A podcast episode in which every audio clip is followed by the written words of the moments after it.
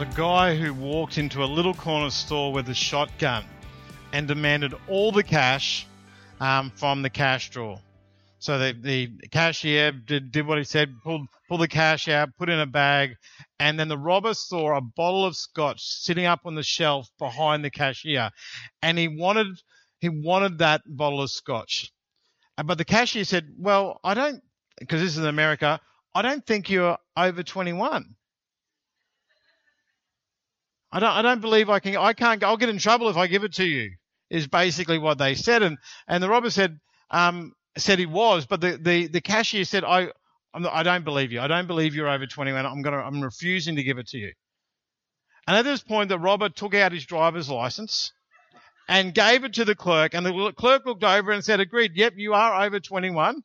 And he put the scotch in a bag and the robber ran away from the store with all the loot.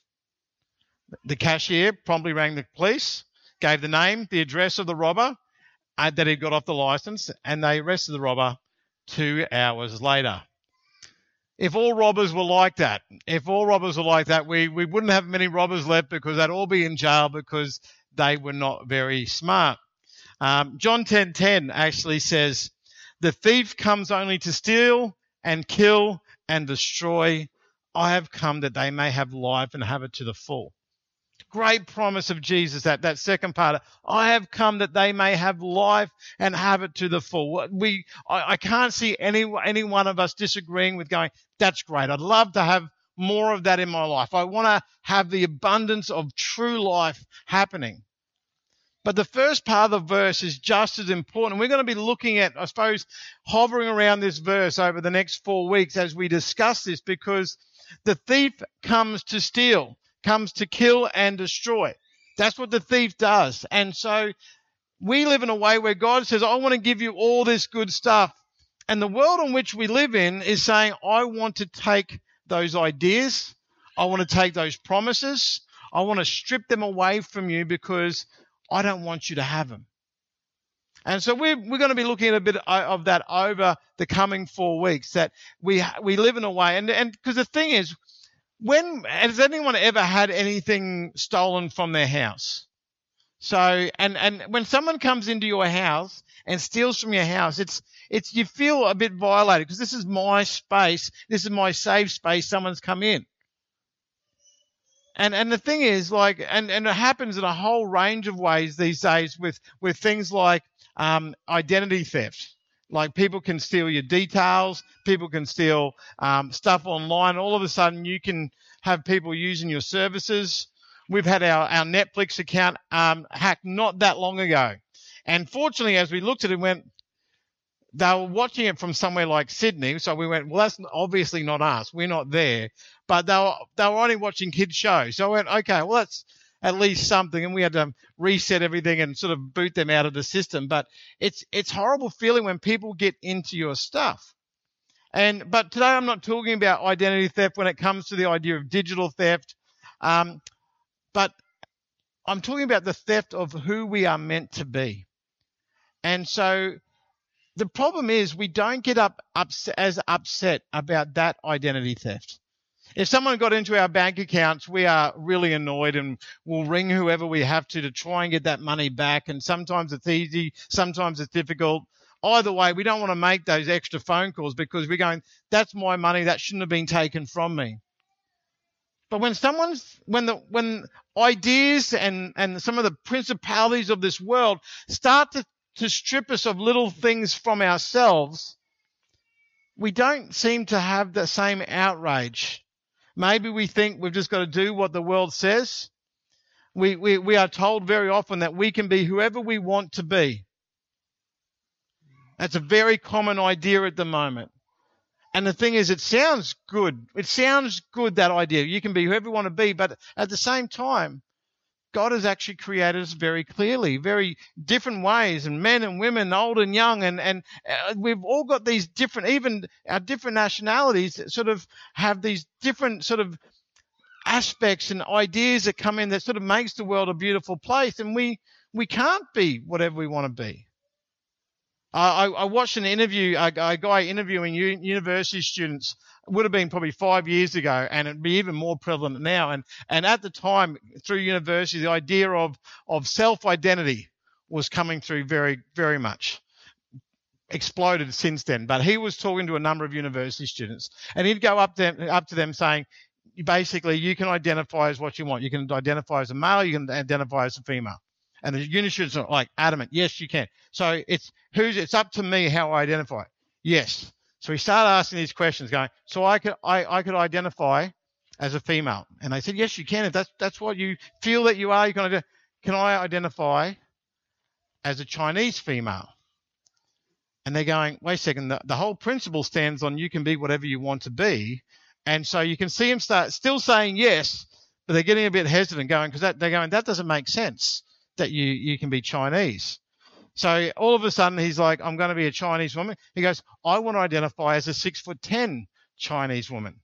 And they're going, well, you're not six foot ten, but you said it's all about how I feel and what I want. And so again, they're, they're nodding very reluctantly.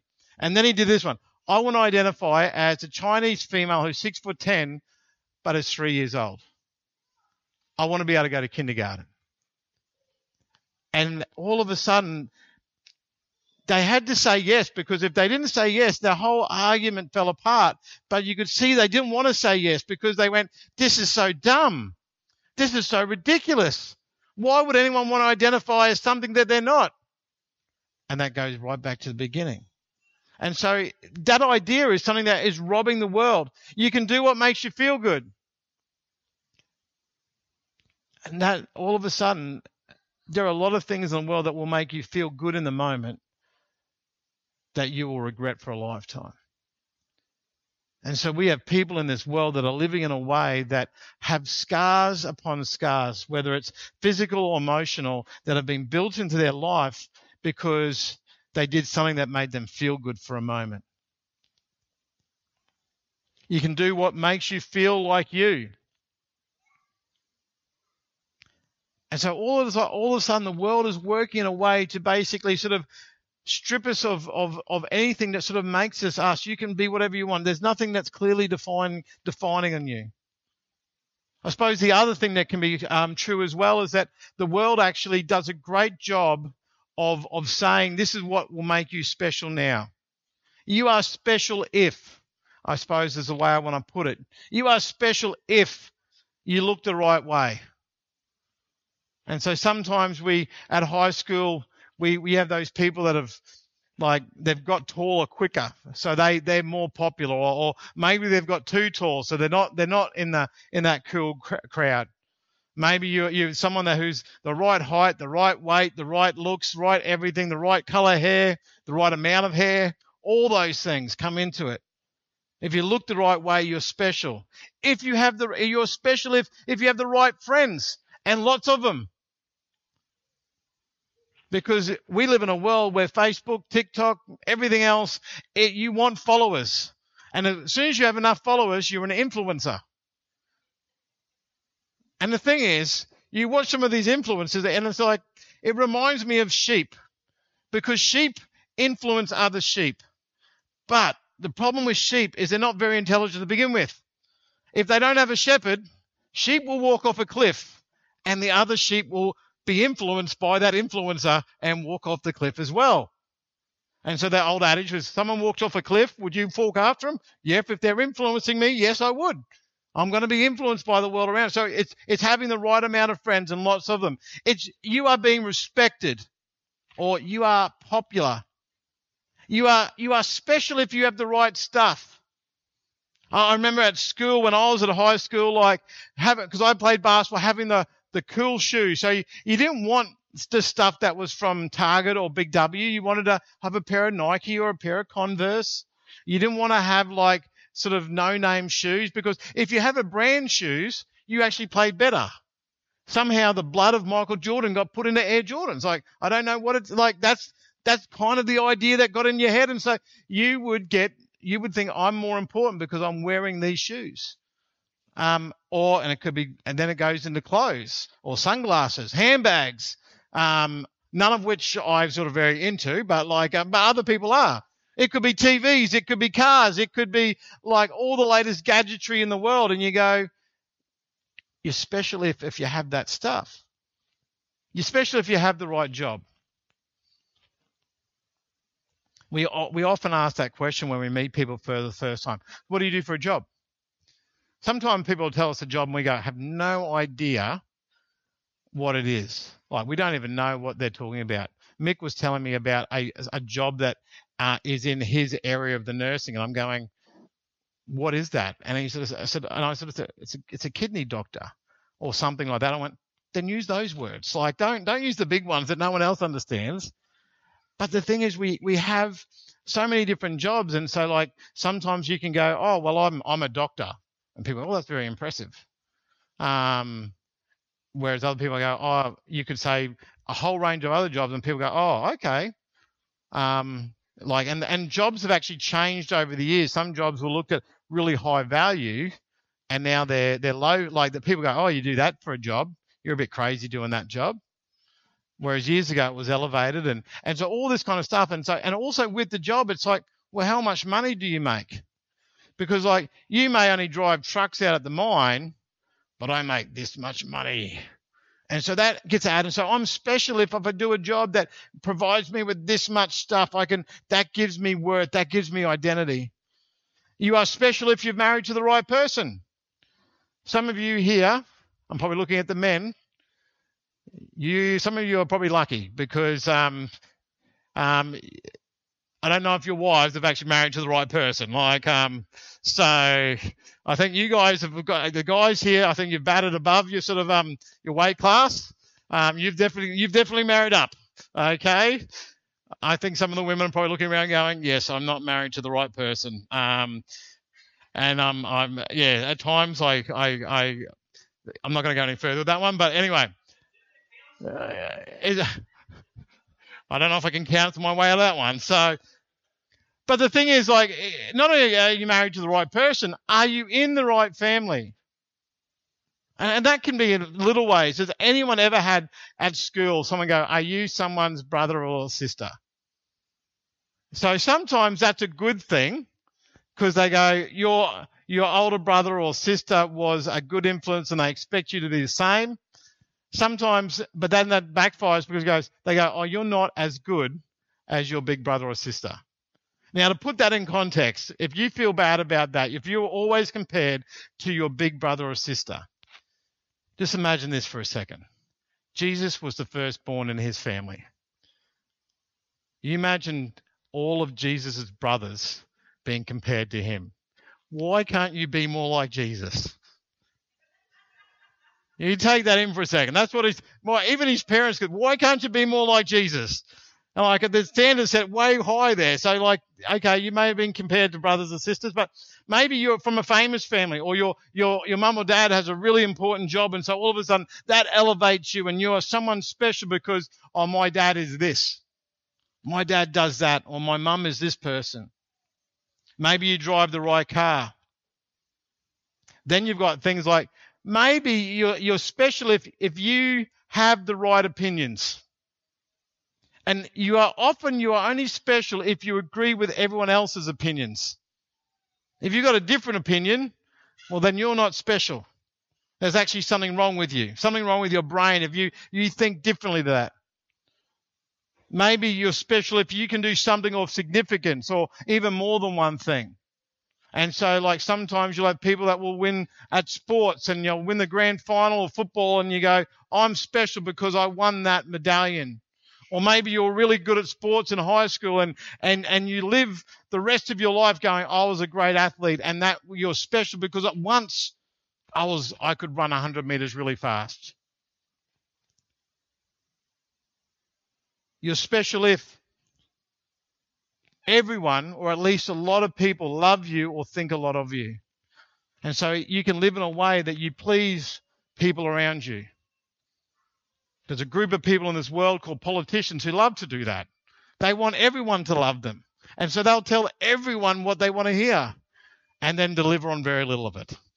Like that's that's part of their job, I suppose. The thing is, maybe some of those things on those lists you go, do you know what? I'm doing okay in that area. I might be a little bit special. But for a lot of us, we'll look at that list and go, do you know what? The more I think about it, I'm going to get a little bit depressed as I look at that list. I'm going to get a bit, a bit upset um, about what happens. And because when we look at that list, it becomes our life pursuit.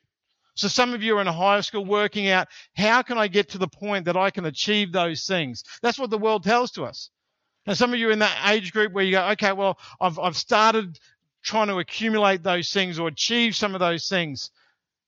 And then you kind of get to the other end of it going, has my life meant anything? Because half those things that got mentioned, I was either never very good at or never ever had. If we have the idea, I will be special, I will have significance if I can tick off a lot of those boxes, I will be someone. Because this is what is often told to us. But on the way to this, there is something else that trips us up. I want to term this phrase, but what about? So I'm special if all these things work out in my life, but at the same time, this other phrase, but what about? What about our failures when we have messed up? When relationships have broken? Where successes have been short lived? And the Bible also talks a lot about our sin, the wrong that we have done that keeps us from God. See, the world tries to play down sin because when it talks about right and wrong, there's kind of like there has to be someone that says what is right and wrong. And so the world often plays with the idea of, of moving things around. All of a sudden, what was right is now wrong, and what was wrong is now right, and, and or it's not a big deal to begin with. And so all of a sudden, you start living in a way which is self determined. It is up to me what is right and wrong. And so, therefore, if I don't think it's wrong, it's not a big deal. Well, you imagine the guy at the start of the service who stole that bottle of scotch. If he went up to, if he went into the courtroom after that, that incident saying, but judge, I didn't think it was wrong, so therefore you have to let me go. Of course the judge is going to go, of course it's up to you what's right and wrong. We're going to let you walk out the door. No. We all have a realization that things are right and wrong. And even the people that do wrong understand this. Now, to, under, to prove this wrong, like you see this with little kids. To share is the right thing to do. And, and you know that sharing is right because when someone takes something off you, they have done something wrong to me. You get upset by that. So if someone takes something of mine, I get upset. That's the wrong thing. But then if I sort of convince myself that I can take stuff from other people, if I can cheat on my taxes, if I can sort of fudge some stuff, if I can walk out of the shops with a couple of chocolate bars in my pocket, it's really not hurting anyone. But when that happens to us, it's always, we know it's wrong when it happens to us. And so there can't be two sides for it. The video that played before the sermon had a couple of phrases in there, or a number of words. It said, I am lost. I'm broken, filthy, bound, forgotten, alone, and dead. And the Bible talks about that, that we are, we are dead in our transgressions. We are dead because of our sin. We are disconnected from God, and so we are alone. And sometimes it feels very much that we are forgotten in life. Even the people around us at times don't seem to care what I'm going through. I feel, I feel filthy. I feel ashamed for the things that I've done wrong, those thoughts I've had, the words I've actually said. I'm broken and I'm lost. We do have to realize that this is who we were. And maybe for some of you today, this is who you are still. You're, you're struggling with of where you are at the moment. But who God created us to be and what He has done to make that happen shows implicitly how much value we have to Him. So you, the world's idea uh, is this: you're special if you're able to get this stuff done. But then we come across the hurdle of, but what about this? We then need to realize that all of all of this matters because God opinion matters. God God's opinion matters. We are just talking about those words. So when, with God, when we were lost, He now makes us found. He actually has come into the world to find us, to bring us back to us. When we were broken, He now makes it whole. We are clean instead of filthy. We are set free from bondage. You are not forgiven, but you are, you are not forgotten, but you are forgiven. You are not alone, but you are loved by God. And as Romans says, you were dead, but now you are alive in Christ. You see how God comes in and, and changes everything radically. In, in the world's idea, you have to earn your spot for identity and value. You have to work hard at it, and the world changes the rules all the time. Years and years ago, like long beards were, were the, the common practice, and they wore different styles of clothes, and all of a sudden that changes. And so then you've got to be clean shaven, and then it comes back in, in a different way. Then you've got to wear your hair in a certain style. You've got to wear certain clothes to fit in with everyone else. And for some of us, we feel like we just catch up and they change the rules again. This is what I was meant to look like, and now I've got to change my hairstyle all over again. Greg, Dave, hopefully that won't. Mate, one day we're going to catch up with you. Like you're, you're setting the trend for us. Um, but the thing is, God opinions, God's opinion matters. Our identity is not some gimmick or isolated thing that we need to achieve or accumulate or even have from the time we were born. Things that you, you've got that make you feel like you're it. You've made it. You've arrived. You're someone special. There was a college student who was taking a course in ornithology, orth, or the whatever that, bird, study of birds. Um, which is actually what my next line was, the study of birds, to explain what it is, but I should have just started with that one. Anyway, this class on the study of birds had a, had a reputation of being one of the most difficult classes in the whole curriculum. And the professor was an extremely difficult professor. He probably loved making other people's lives difficult so that everyone could share in his being miserable. He wanted to share the love that way. And the, everyone feared him but it was a required course and every student had to take it. And as the course began, the professor announced that there would be te- a test in 40 days and it would compose, uh, compose a large portion of the grade. So you had to do well on that test. Everyone studied. They took copious amounts of notes. They made sure they understood everything the professor said. And on the 40th day, the students filled into the lecture hall with sweaty palms, extremely nervous. On the stage was a table with five cages on it, and each cage had a cover, and beneath the cover they could see the feet and spindly legs of a bird. At the sound of the bell, the professor addressed the students. Here's the test. You can see five birds. They're all covered except for their feet and legs. You must tell me the identity of each of those five birds by looking only at their feet and legs. Everyone had studied long and hard, and no one had anticipated such a test. They were all sweating, trying to remember something or anything that helped them pass the test. Finally, one student stood up and said, This is ridiculous.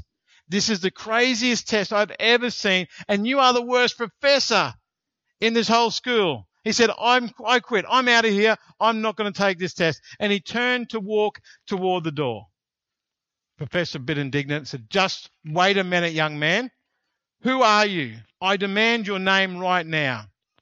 The young man st- stopped, took a long look at the professor, and then pulled up both of his pants legs and said, You tell me who I am. The thing is, we fall for little things like that. We fall for little gimmicks in the world that that will somehow define who I am. Psalm 139, um, uh, 14, uh, which Shannon read earlier, it said, I praise you because you are fearfully and wonderfully made. Your works are wonderful. I know that full well. David, the guy that killed Goliath, wrote that, that, that psalm and, and he's, he's realizing how special we are as human beings. He looks around us and he looks at all around his own life and people. He says, I am fearfully and wonderfully made. God, when you, when you put me together, you did an amazing job. And that's, that's not just physically, that's who we are, how we feel, how we, how we sort of relate in the world. what kind of friend we are. God looks at you and you are fearfully and wonderfully made and looks at you with love and knows how valuable you are. There is no doubt in his mind. In the video, Dennis referenced um, the idea that God looks at the heart. That comes from the story of, of David when he was first called to be king. Um, story goes that Samuel rocked up and was looking for the next king, looking for the, the next one who was going to be super special in the nation of Israel. The one that God was going to lead them and, and, and people were going to look up to. And so Samuel was probably looking for something specific. And when Jesse called his sons together, he called his oldest son first. And, and Samuel looked at him and went, Yep, he is the one. Muscles on muscles, tall, like got all the movie star good looks. He's, he's the one. And God looked at him very quickly and said, No, he's not. I'm wondering if that point in time Samuel said to God, You should have gone to Specsavers like going, wait a second, God, are you seeing what I'm seeing here? And then in verse 7 of chapter 16 of 1 Samuel, and, and the Lord said to Samuel, Don't judge by his appearance or height, for I have rejected him. The Lord doesn't see things the way that you see them. People judge by outward appearance, but the Lord looks at the heart. So when we're looking for things like identity and we are looking for value, we need to realize that the world wants to steal that from you. The world wants to dictate who is special and is not special. And you've got to live up to their standards. But this is the thing. The world will constantly change the rules. The world will constantly say, no, you've got to do something else now. And you will spend your life pursuing the value that the world, the little value the world will offer. But in the end, when it comes to our value and identity is what God thinks and what He has done so that we can know His love and to be who He wants us to be. So, in the end, only God's opinion matters. And I'm not sure where you are today. Maybe you are struggling to find value. Maybe you're struggling to know who you are truly meant to be. Maybe you, you, you, you really identified yourself in that way, but you've lost your way a bit. Maybe you've never been able to sort of know that God loves you and God values you and God has this great idea and plan for your life. Maybe today is a, is a day for you to correct that and to stop chasing the things of the world and say, God, I want you to look at my heart. I want you to be my God. I want to, to know that value that comes not by the way that I look or the things that I have, but because of who I am to you.